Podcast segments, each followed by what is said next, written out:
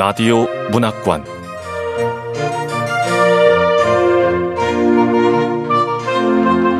한국 단편 문학 특선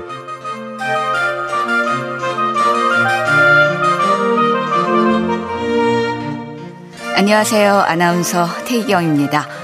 KBS 라디오 문학관 한국 단편 문학 특선 오늘 함께 하실 작품은 황세연 작가의 40원입니다.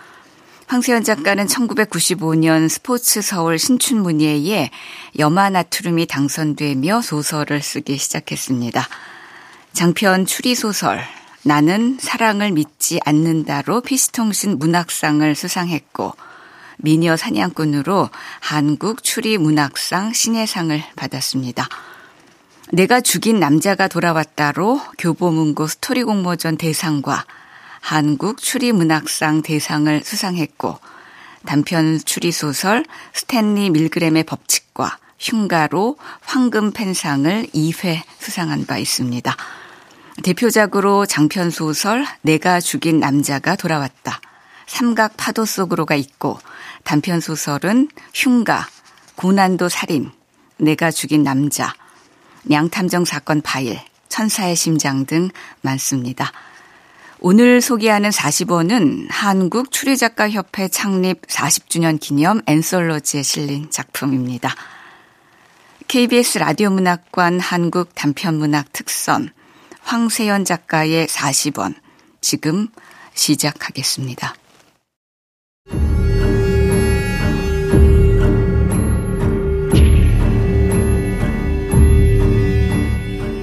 40원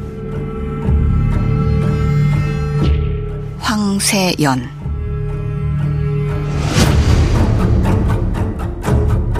(2003년 12월 14일) 일요일. 오늘의 계획. 오전에 수면제를 탄 음료수와 잭 나이프, 삽, 비닐 장갑, 돗자리, 펑크난 타이어를 차에 실어둔다. 오후 3시 10분 인슐린 주사를 맞은 후 휴대전화는 위치 추적을 할 수 있으니 집에 놔두고 차를 몰고 집을 나선다. 강명훈의 회사 뒤쪽 외진 골목에 차를 세우고 강명훈이 회사에서 나오면 주변에 볼일 보러 왔다가 우연히 만난 것처럼 말한 다음 차로 집에 데려다 주겠다고 하면서 태운다. 이때 목격자가 없는지 확인한다. 강명훈이 차에 타면 수면제가 든 음료수를 먹인다. 차를 청주 방향으로 몰고 가다 강명훈이 잠들면 차를 외진 곳에 주차한 후 일회용 비닐 장갑을 끼고 강명훈의 휴대전화를 켜서 강명훈의 아내에게 청주 사는 군대 동기와 술 한잔하고 들어가요 라는 문자를 전송한다. 그리고 전화기는 꺼서 강명훈의 주머니에 넣는다.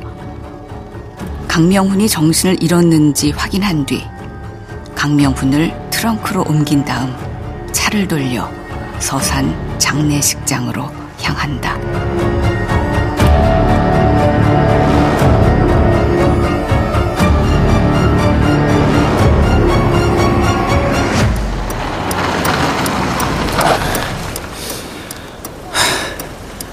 누가 내 차 트렁크를 열면 안 되니까 장례식장 접객실에서 잘 보이는 곳에 주차는 했고 일부러 대전 당진간 고속도로에서는 과속을 해서 단속 카메라에 찍혔으니까 1차 알리바이는 확보가 됐고 장례식장에 들어가선 최대한 인상 깊은 행동을 해서 사람들이 나를 잘 기억하도록 해서 2차 알리바이를 확보한 후에 30분 정도만 머물다가 조용히 빠져나오자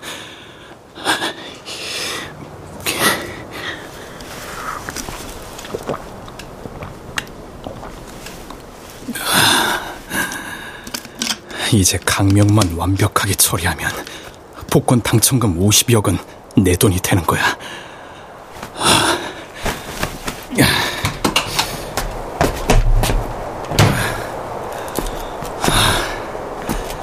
할 수 있어.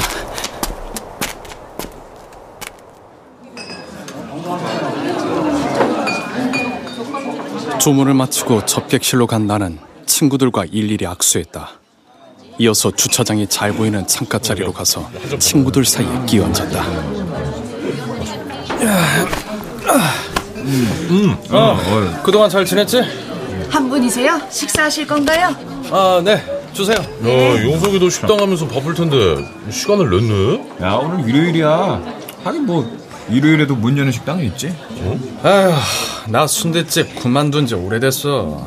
지금은 다른 사업을 좀 크게 해보려고 구상 중이야. 오. 어, 돈이 돈을 번다고 장소도 크게 해야 돈을 벌지. 야, 최용석이 돈 많이 벌었나 보네. 어, 부럽다. 아, 편의점은 밤낮 돌려도 적자 안 보면 다행이야. 아, 맞다. 작년 여름이던가. 용석이 네 소식 들었어. 직원 밀린 월급하고 퇴직금을 동전으로 줬다가 꽤 시끄러웠지. 어, 야, 나도 봤어. 뉴스에도 나고 그랬잖아. 내가 아무리 급해도 이건 바로 잡아야 돼. 야, 그거 내가 오죽했으면 그랬겠냐? 응? 아니, 주방에서 잠일하던 50대 아주머니가 몸이 아프다고 깨병 부리면서 자꾸 결근을 하는 거야. 응. 음. 양청 어느 시골에서 왔다 그래서 받아주었더니 처음에는 곧잘 하더니 배가 불렀는지 점점 꾀병을 부리는 거야.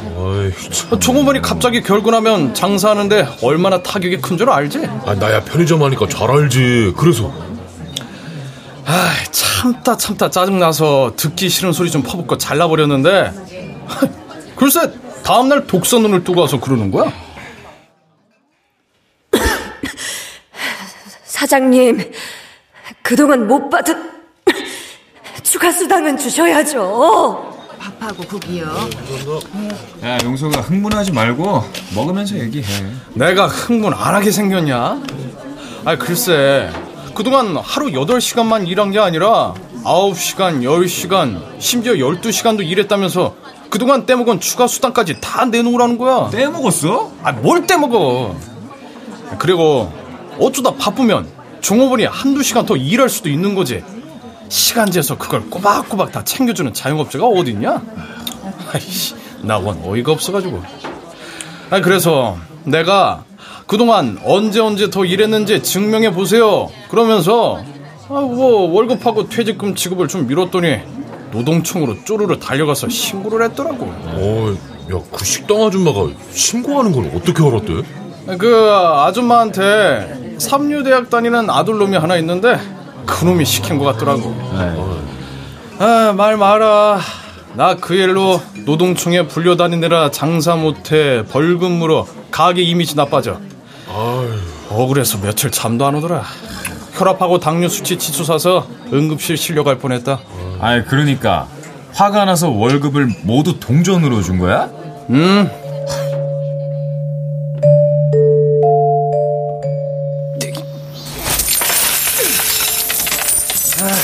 나도 한다면 하는 놈이라고. 와, 사장님. 아이고, 웬 동전이 이렇게 많아요? 내가 이 동전 바꾸려고 은행을 몇 군데나 돌아다녔는데. 아이고, 아우. 근데 사장님, 아이고 생선 썩은 국물을 왜 가져오라고? 아고 냄새. 아우, 너무 지독하네. 자, 아 쓸데가 있답니다. 그러면 사장님, 오늘 생선 썩은 국물 왜 동전에다 뿌리고 그러실까? 아, 이제 됐구만.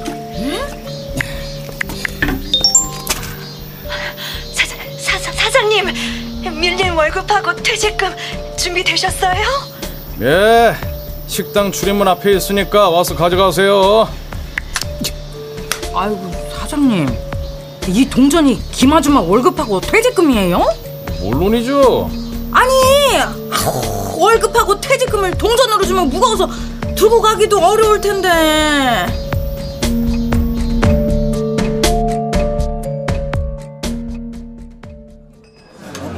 아유, 야, 그래도 좀 너무했다. 너무하긴. 나도 힘들었어. 용석이 네가 뭐가 힘들어? 뭐 혹시 생선 썩은 물 뿌리다 튄 거? 얘가 왜 아까부터 안 튀어? 은행 이것저것 돌아다니면서 동전 모으는 일이 힘들었다고. 그렇겠다. 에이, 내가 오죽 기분이 상했으면 그랬겠냐? 원래는 몽땅 10원짜리로 주려고 했는데 글쎄 은행에서 10원짜리 동전이 부족하다는 거야. 뭐 할 수 없이 50원짜리와 100원짜리를 섞었지 뭐. 그래서 종업원은 그 무거운 동전을 가져갔어? 당연하지. 그네 말이야. 내가 그냥 썩은 비린내 나는 동전만 준 게 아니야?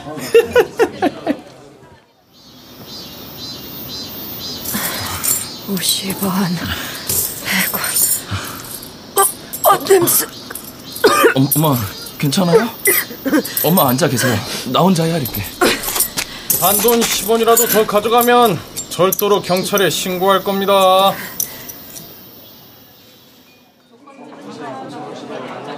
뭐?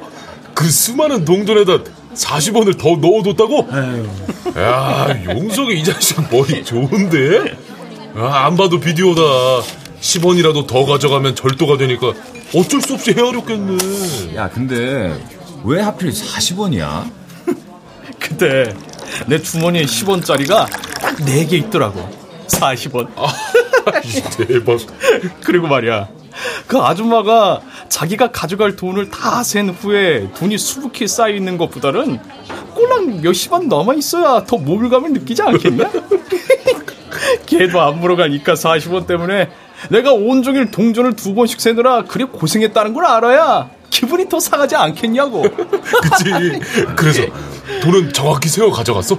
아, 아니, 돈을 다 가져가고 나서 남은 돈이 얼마인가 보니까 정말 땅바닥에 딱 40원이 남아있더라고. 만약 40원에서 10원이라도 부족했으면 트집 잡으려고 했는데. 치, 가게 앞 땡볕에서 온종일 생선 썩은 나는 동전을 세고 있는 그 모습을 보니까 아 얼마나 통쾌하던지. 야, 까불다가 된통 당했네. 그걸로 끝났지? 아이 끝나긴 그 뒤에 또 그 대학생 아들놈이 월급을 동전으로 받았다며 노동청에 신고를 했더라고 어, 그래서 벌금 물었어? 아니 똥 묻은 돈으로 월급을 줬든 1원짜리로 줬든 밀린 월급만 지급했으면 끝난 일이라는 거야. 어, 노동청에선 이제 자기들 속은 아니라 그러더라고. 아, 그러니까 이번에는 그 아들놈이 악덕 사장 어쩌고 저쩌고 쓴 피켓을 들고 와서 우리 가게 앞에서 1인 시위를 하더라? 아, 뭐 그러거나 말거나 그냥 뒀는데. 아이, 그걸 본 인근 대학생들까지 몰려와 시위하는 바람에 더러워서 식당 때려치웠어요. 에휴, 뭐 벌만큼 벌었고 이제 쉴 만큼 쉬었으니까 곧 다른 사업 시작할 거야 좀 더 크게 어, 야, 최용석, 잘했어. 나도 편의점 하니까 용석이 네 심정 너무 이해해. 사실 난 소문만 듣고 네가 악덕 사장인 줄 알았는데 종업원이 잘못했구만. 야, 나도 앞으로 무단 결근하고 그만두는 놈들한테는 일당을 다 동전으로 줘야겠어. 야, 근데 용석이 너 술 안 마셔? 아, 운전 때문에? 아 아니 당뇨가 심해서 어? 야, 너도 당뇨 있냐? 얼만데? 나 140. 그 정도면 약 먹고 관리만 잘하면 돼 난 얼마 전부터 인슐린 주사까지 맞고 있어 아야, 인슐린 주사까지 맞을 정도면 당뇨가 심각한 모양이네. 아, 맞다. 우리 오랜만에 만나서 친구들끼리 방 잡아 놀기로 했는데 용석이 너도 놀러 갈래? 아, 아니, 난 일이 있어서 이따가 일어나 봐야 돼. 아, 아, 야, 그럼 잘 됐다. 야, 태원이 좀 태우고 가라. 아유, 내일 아침에 중요한 일 있다는 놈이 낮부터 술 처먹고 저러고 있다. 아유, 진짜.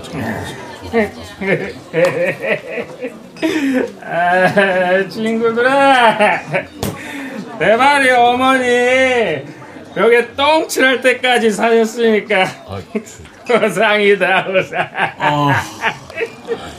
자, 다 같이 건배 한번 하자. 응? 내 말이 어머니를 위해 건배. 아줌마. 저런 술주정뱅이를 집에 데려다 주라고? 3시간 안에 시체도 처리해야 하고 알리바이도 만들어 놔야 하는데 아이 안 돼. 어, 난 어디 들렀다 가야 해서 아유, 그래. 뭐, 그럼 어쩔 수 없지, 뭐. 아유, 저 술주정뱅이. 사고 치기 전에 아예 술을 더 먹여서 푹 재우든가 해야지, 원. 그래, 그래, 그래. 아우, 진짜.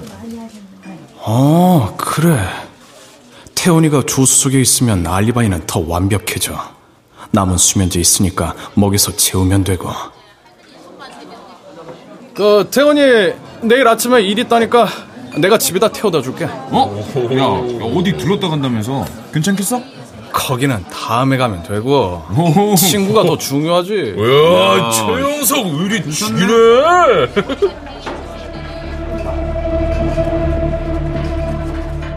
나는 내 승용차 안에 아무도 없다는 걸 친구들에게 보여주기 위해 친구들에게 술에 취한 김태원을 부축해달라고 부탁했다.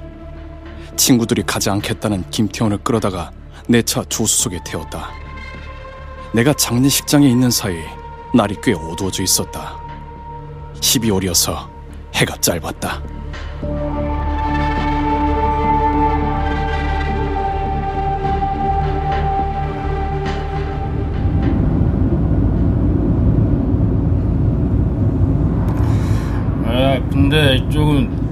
가는 길이 아니지 않나?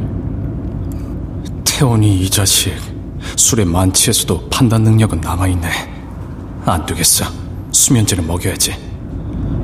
아, 어, 차가 막힐 것 같아 돌아가려고. 잠깐만. 예.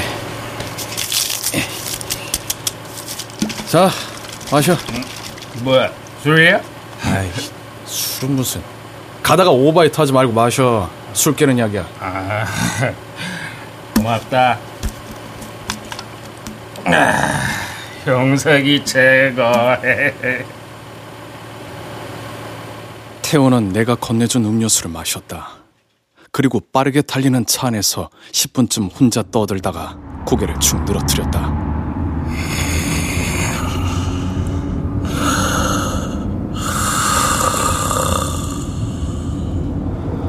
강명훈의 시체를 처리하는 데 걸리는 시간은 아, 술에 만취한 김태원이 하도 난리를 펴서 길가에 차를 대놓고 진정시킨 뒤 한숨 잤다고 둘러대야지. 강명훈의 시신이 발견돼도 난 다른 장소에 있었으니까 의심받지 않을 거야. 내 알리바이를 증명해줄 증인도 벌써 여러 명 확보했고. 이제 강명우를 완벽하게 죽여서 시체를 묻기만 하면 되는데. 표지판이 나왔다. 직진하면 양천군이고 좌회전하면 예산군이었다. 대전으로 가려면 예산 방향이었지만 나는 차를 양천 쪽으로 몰았다. 잠시 뒤 터널이 나왔다. 오고 가는 차가 없는 어두운 긴 터널이었다.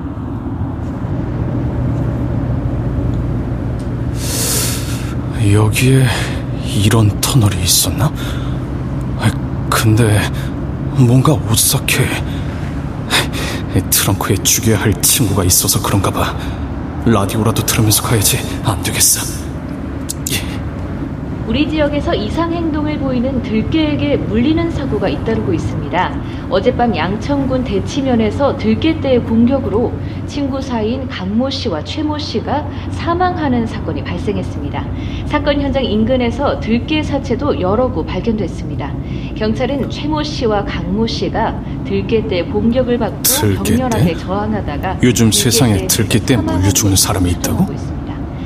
어, 이번에는 훈훈한 소식입니다. 지난주 일요일에 추첨한 제50회 복권 1등 당첨자가 우리 지역에서도 나왔습니다.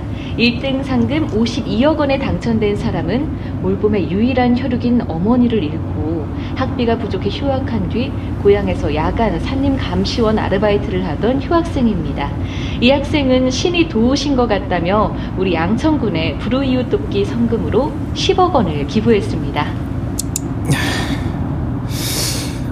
가만, 뭔가 이상해. 사설 방송인가? 50피면 어제 추첨한 복권인데 일요일인 오늘 은행에 가서 복권을 찾아 기부까지 했다고? 49회를 50회라고 잘못 말한 게 아닐까? 아닌데? 당첨금이 52억 원이면 50회 맞는데? 방송을 더 듣고 싶어 다시 라디오를 켰으나 자동차가 터널을 빠져나온 후에는 방송이 잡히지 않았다. 대치면이라고 쓴 작은 표지판이 획 지나갔다. 양천군 대치면이었다. 형사들은 누군가의 시체가 발견되면 그 지역에 어떤 용의자의 연구진지부터 조사하겠지. 그게 내가 강명훈의 시체를 유기할 장소로 양천구를 택한 이유야. 양천구는 내 연구지가 아니거든.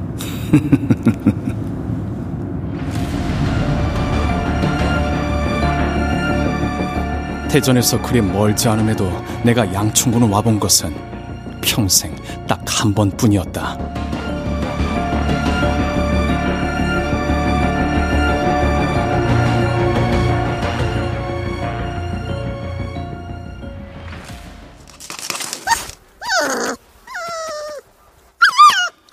(13년) 전 나는 군대 제대하고 얼마 지나지 않아 금산의 군대 동기 집에 놀러 갔다가 사고로 어미를 잃은 귀여운 강아지 한 마리를 얻은 적이 있었다. 태어난 지 한 달 정도밖에 안 된 검은색 잡종 강아지였다. 네 이름은 머피야. 너도 검은색이잖아. 유쾌한 흑인 영화 배우 에디 머피에서 따왔어. 자, 야, 우리 머피 분유도 잘 먹고 사료도 잘 먹네. 그런데 두 달쯤 지나자 강아지의 덩치가 진돗기만해졌다. 군대 동기는 그 강아지가 잡종 바둑이와 토종기의 혼혈일 거라고 했는데 예상과 달리 혼혈 도사견이었다. 좁은 연립주택에서 대형견을 키우는 건 낭만보다 고통이 컸다. 그럼에도 가족처럼 키웠는데 머피가 막세 살이 되었을 무렵 불행한 사고가 일어났다. 나와 뒷산을 산책하다가 발정난 떠돌이 암캐를 본 머피가 목줄을 찬 그대로 달아나서 암캐를 뒤쫓아갔고 두 시간쯤 뒤 다시 돌아왔을 때는 왼쪽 뒷발을 심하게 절룩거렸다. 이틀이 지나도 증상이 호전되지 않아 동물병원에 데려갔다. 음, 머피가 다른 개와 싸우다 물린 것 같습니다. 어, 여기 보시면 다리의 근육과 혈관, 인대가 손상돼 괴사가 진행되고 있어요. 폐혈증이 되기 전에 다리를 절단해야 됩니다. 어, 비용이 진료비와 수술비, 입원비, 약값 합쳐서 100만 원 넘을 겁니다. 당시 나는 전자제품 대리점에서 배달 일을 했는데 월급이 50만 원이었고 통장에는 겨우 60만 원뿐이었다. 다른 사람에게 입양 보내자니 다리가 하나 없는 대형견을 데려갈 사람이 나타날 것 같지도 않았다. 이런저런 생각 끝에 내린 결론은 6이었다. 머피는 영리하니까 가까운 곳에 버리면 다시 집으로 찾아올 위험이 있어. 낯설고 먼 곳으로 데려가 버려야 돼.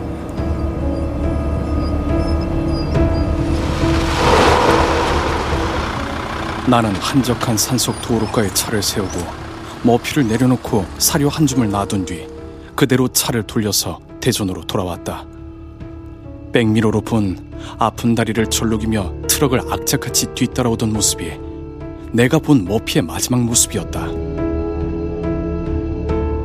나는 그 이후 10년 넘게 양충군에 발을 들여놓지 않았다.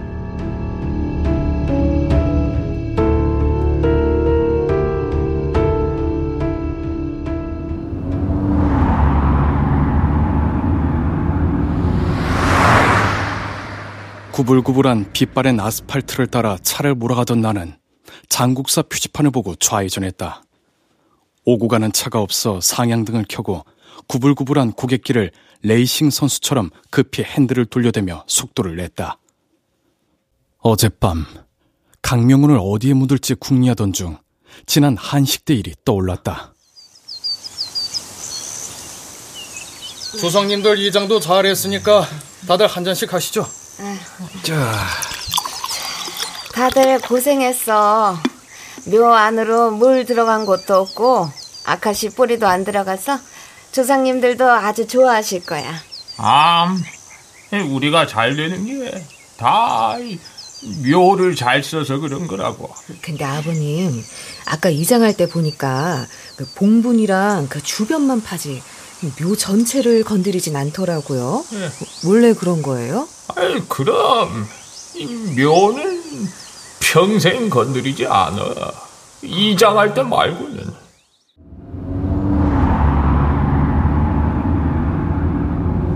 검색하니까 이 근처에 오래된 문화재가 있는 걸로 나왔어. 개인묘도 안 건드리는데 문화재를 건드리진 않겠지. 강명훈을 잘만 묻어두면 평생 못 찾을 수도 있잖아. 아, 조금만 더 가면 문화재가 있을 텐데. 내리막길 코너를 급히 도는데 뭔가 시커먼 것이 차 앞으로 뛰어들었다. 급히 브레이크를 밟았지만 늦었다. 자동차가 뭔가를 치고 나서 긴 스키드 마크를 그리며 밀려가다가 산모퉁이에 쿵 처박혔다. 다행히 에어백은 터지지 않았다. 숙였던 고개를 쳐드니 전조등 불빛에 들개 떼 예닐곱 마리가 산 위쪽으로 우르르 도망가는 게 보였다. 덩치가 큰 개도 있었고 작은 개도 있었다. 사고 충격이 컸던지 조수석에 김태원이 잠에서 깨 등받이에서 머리를 쳐들었다. 뭐, 뭐, 뭐, 무슨 일이야? 아, 야생 동물이 갑자기 튀어나와서. 아, 별일 아니야. 더 자. 김태호는 쳐들었던 머리를 다시 머리바지에 붙이고 개슴칠에 떴던 눈을 감았다. 곧장 코 고는 소리가 났다.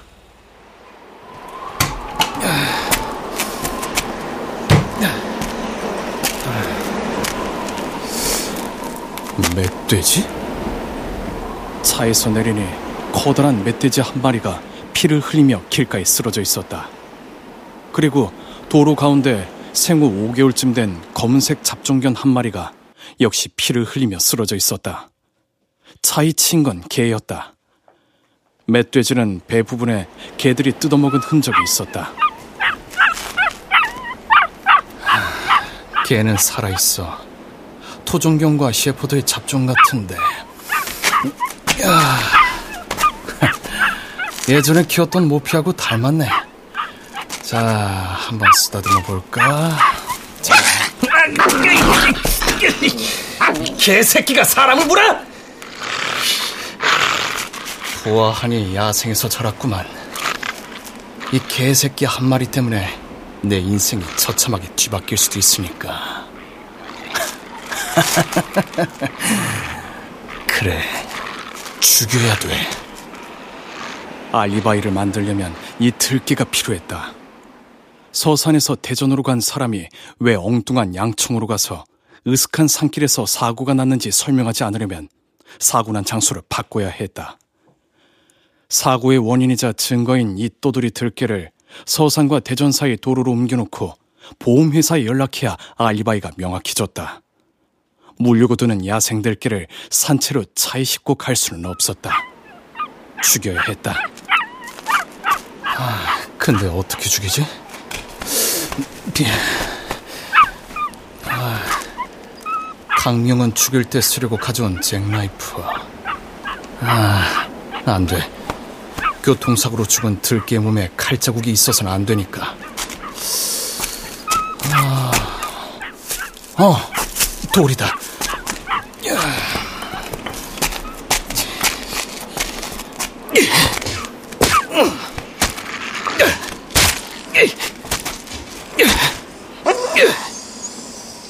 머리뼈가 깨지는 듯한 소리가 나며 들깨가 몸을 부르르 떨다가 움직임을 멈췄다.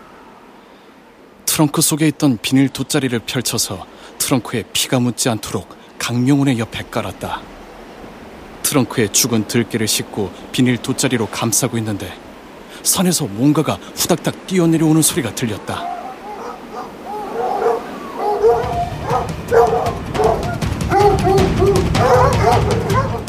소리 나는 쪽으로 급히 고개를 돌리니 길 옆에 죽어 있는 수컷 멧돼지만큼이나 덩치가 큰 검은색 들개가 달려오고 있었다. 급히 운전석으로 몸을 피했다.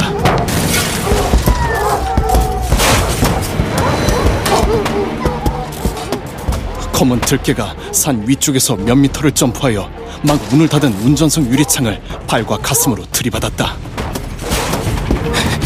저렇게 저돌적으로 덤비는 걸 보니 죽은 게 어미인가 봐. 일단 피해야 돼.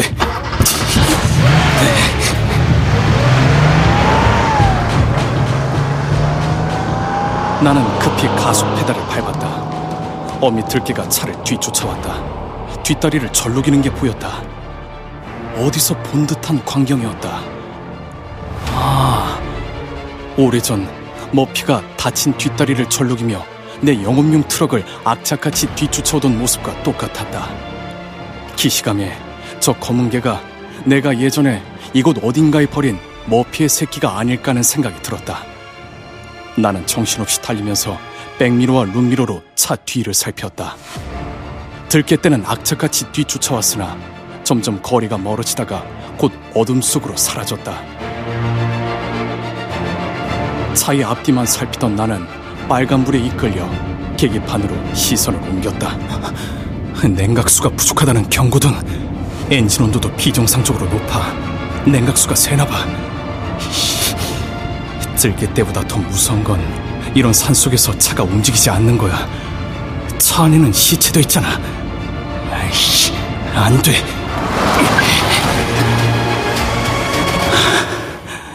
정신 똑바로 차리자. 계획을 수정해야 하니까. 여기서 트렁크 속 강명훈을 죽이고 시체는 어디라도 묻어야 돼. 그리고 개울에서 물을 떠다 냉각 수통을 채운 뒤 최대한 멀리 벗어나는 거야. 그리고 서산 대전간 도로에서 죽은 들깨 새끼를 꺼내 길에 던져놓고 지나가는 차를 세워 휴대전화를 빌린 다음 보험회사에 연락하면 그래 그렇게 하면 돼.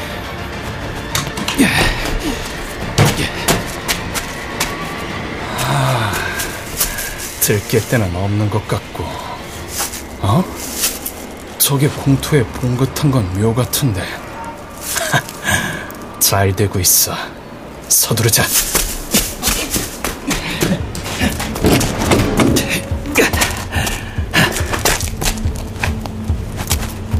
트렁크를 열자 죽음의 냄새 같은 비릿한 피냄새가 훅 풍겨 나왔다.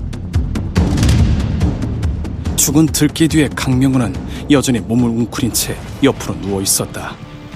드디어 강명훈을 죽여야 한다고 생각하니 심장이 쿵쿵 뛰었다. 이 사건의 발단은 4일 전이다.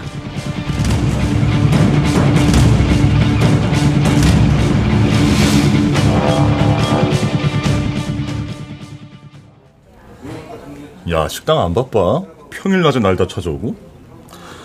아, 식당 접었어. 어이구. 이제 뭘 해야 될지 이 사람 저 사람 만남으로 다니는 중이야. 자본도 없고 이럴 때 복권이라도 됐으면 좋겠다. 어, 어 맞다. 안 그래도 내가 낮잠 자다가 꿈을 꿨는데 복권 얘기하다 웬 꿈? 꿈에서 그 뭐냐 그 노스트라 다무스가 복권 번호를 알려주더라고. 복권 번호를 알려줘? 오. 100% 개꿈이기는 하겠지만 뭐 복권 필요하면 내가 사줄게. 우리 집 근처에 복권방 생겼거든. 아 그래? 아 그럼 잘 됐다. 네가 내 대신 복권 좀 사서 갖고 있다가 다음에 만날 때 줘. 그래. 어, 저 번호는 어. 자 어디 보자. 꼭 2번으로 적어넣어. 응? 내가 꿈에서 봤던 번호. 음.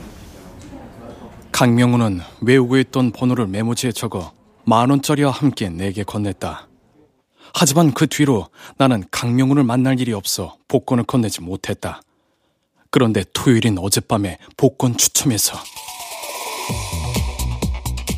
제 50회 복권 당첨 번호는 16번, 27번, 35번, 25번, 36번. 마지막 행운의 번호는 44번입니다. 너무 축하드립니다. 너무 축하드립니다. 1등이다. 내가 강명훈의 심부름으로 산 복권 중 한 장이 1등에 당첨되었다. 덜덜 떨리는 손으로 인터넷을 검색해보니 당첨금은 52억 2,706만 1,400원이었고 예상 실수령액은 35억 3,513만 1,468원이었다. 처음에는 복권 당첨 사실을 강명훈에게 알리고 당첨금의 반을 요구해볼까 하는 생각을 했었다. 하지만 짠돌이 중에 짠돌이 강명훈은 천만 원도 주지 않을 사람이다. 어떻게 하면 이 복권을 내 복권으로 만들 수 있을까? 그래, 강명훈만 사라지면 돼. 월요일이 되기 전에 강명훈이 이 세상에서 사라지기만 하면 나는 52억의 돈을 손에 쥘 수 있다.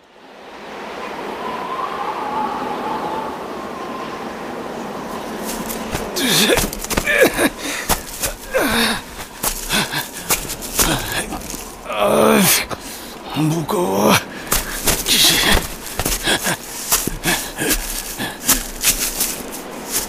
나는 정신을 잃은 강명훈을 자동차 트렁크에서 끌어내 어깨에 둘러맸다. 엄청 무거웠다. 트렁크에서 꺼낸 삽을 지팡이 삼아 짚어가며 경사가 완만한 산 위쪽 공터로 걸어갔다. 낙엽 때문에 발이 자꾸 미끄러졌다. 장례식장에 들르느라 구두를 신고 온 게 실수였다.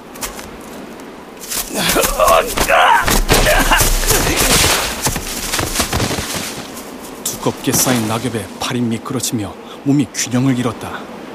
내 어깨를 벗어난 강명훈이 비탈길 아래로 굴러내렸다.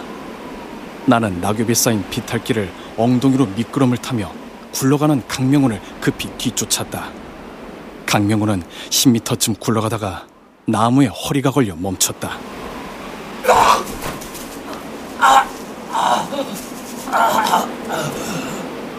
어둠 속에서 강명훈이 신음했다. 몸에 가해진 충격에 정신을 차린 것 같았다. 다급한 상황이었다. 나는 삽을 쳐들고 강명훈에게 달려들었다. 뭐, 뭐, 뭐, 뭐야?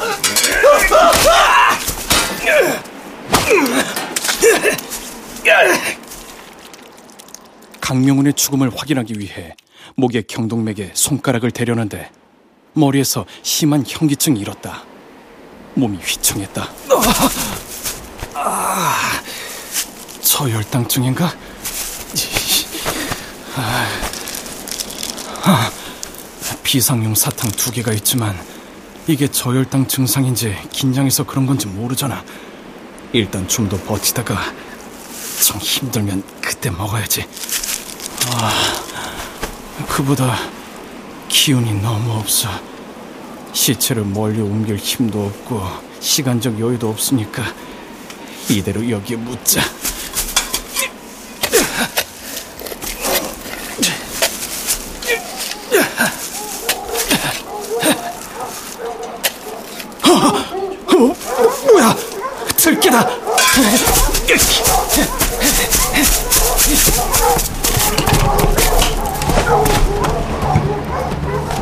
들깨떼가 달려오고 있었다.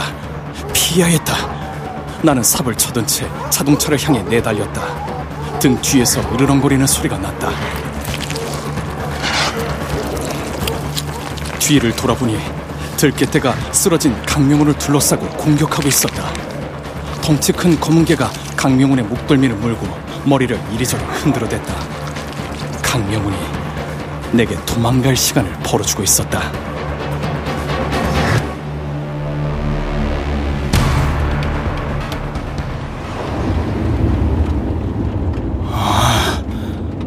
어지러워.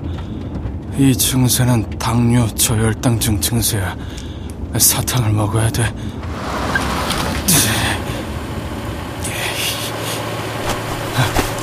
어, 비상용 사탕. 사탕. 어, 없어. 어디 떨어뜨린 거야? 들깨띠한테 쫓기고 구를 때 흘렸나 봐. 아. 그래도 지갑 속에 복권은 있네. 만 원짜리도 좀 있고. 산길만 벗어나면 모든 해결책이 있을 거야. 차가 얼마 달리지도 않았는데 타는 냄새가 났다. 계기판의 엔진 온도가 계속 올라가고 있었다. 곧 차가 퍼질 것 같았다. 차길이 두 갈래로 갈라졌다. 표지판의 왼쪽은 장국사였고 앞쪽은 부여 공주였다. 대전으로 가려면 직진이었지만 나는 핸들을 왼쪽으로 틀었다. 불빛을 보았기 때문이었다. 가로등이 몇 개 켜진 곳은 마을이 아니고 휴게소 겸 주차장이었다.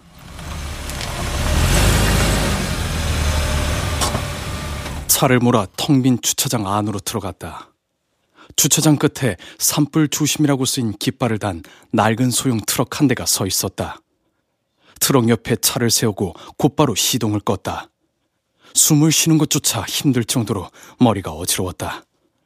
이제 목격자가 생겨 알리바이가 꼬여도 저혈당증을 해결하는 것이 그 무엇보다 급했다. 누구 없어요? 아무도 없냐고요? 어, 커피 자판기다.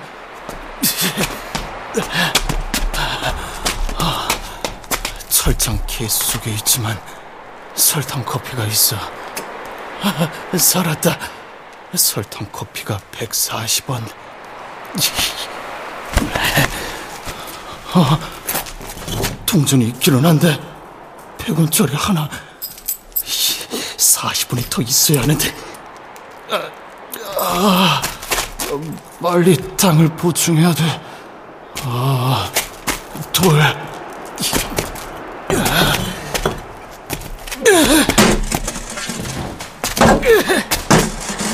뭐야 어떤 새끼야! 아, 살았다. 당신 뭐야? 자판기 안에 든 동전이 몇 푼이나 된다고?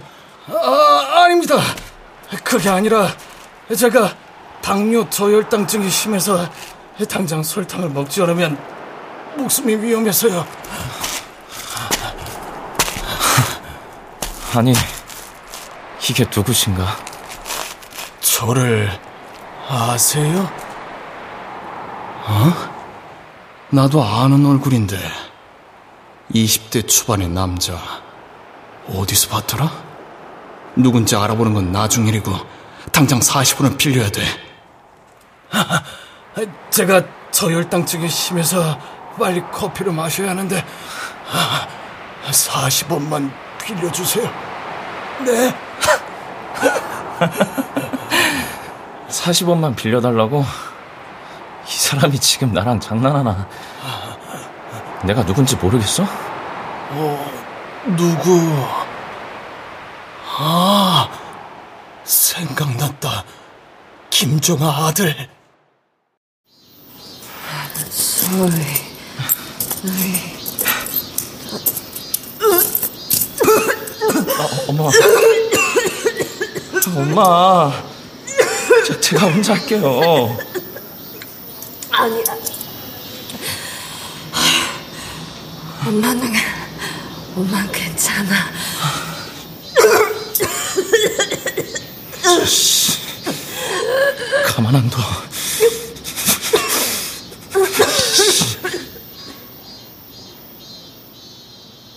김정아 옆에서 무릎을 꿇은 채 식당 출입문 앞에 바닥에 흩어져 있던 생선 썩은 비린내 나는 10원짜리와 100원짜리 동전들을 하나씩 세서 쌀푸대에 주워 담으며 모멸감에 찬 눈빛으로 나를 노려보던 그 얼굴.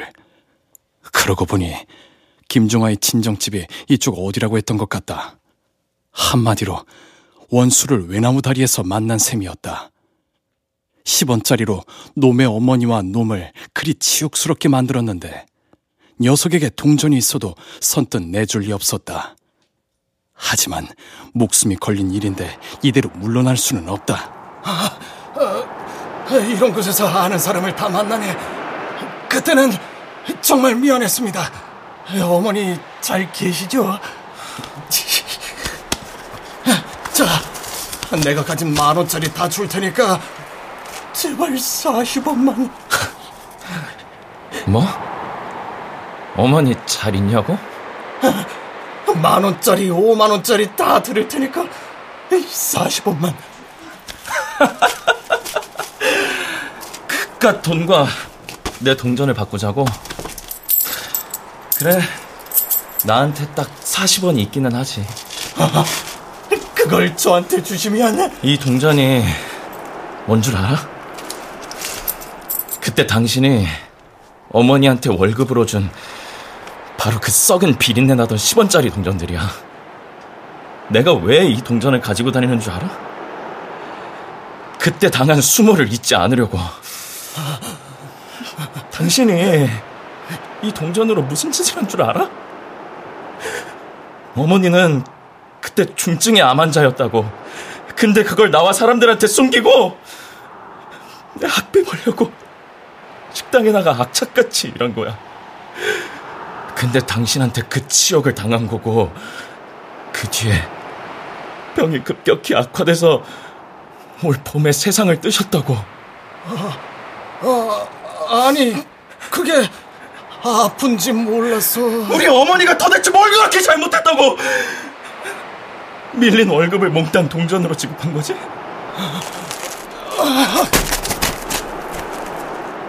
정신이 점점 혼미해져. 주머니에 잭라이프는 있으니까 저 녀석이 40원을 순순히 건네주지 않으면 살인을 하긴 싫지만 어쩔 수 없잖아. 그래도 한 번만 더 비굴하게 빌어보자. 이 고비만 잘 넘기면 나는 남들이 부러워하는 부자가 될 테니까. 제발, 제발 40원만 원.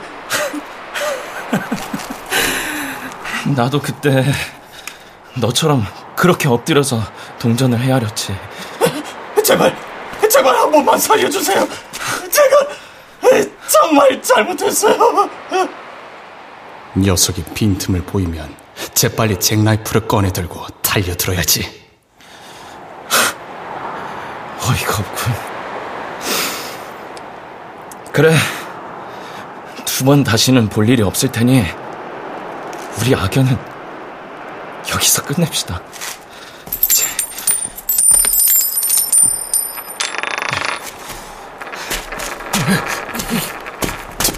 10원, 20원, 30원. 아, 아, 하나가 안 보여. 130원으로는 커피를 마실 수 없어. 설탕 커피를 마시려면 반드시 10원짜리 하나가 더 있어야 한다고.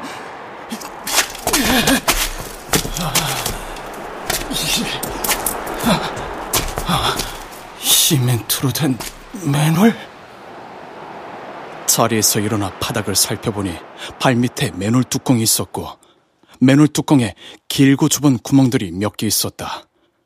맨홀 구멍에 눈을 대고 들여다봤다. 맨홀 바닥에 동그란 뭔가가 있었다. 10원짜리 동전 같았다. 아, 살았다. 구멍이 작아서 손은 안 들어가.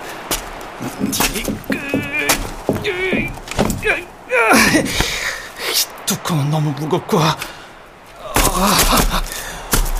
아, 기운이 없어. 열어야 돼. 어떻게든 열어서 빨리 담을 고충이야.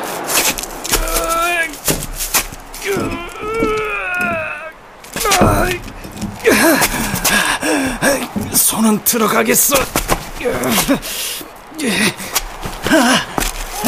잡았다.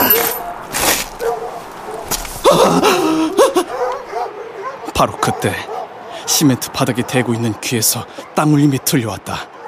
동물 수십 마리가 달려오는 소리였다. 시선을 옆으로 돌리니 들깨떼가 주차장을 가로질러 질주해 오고 있었다.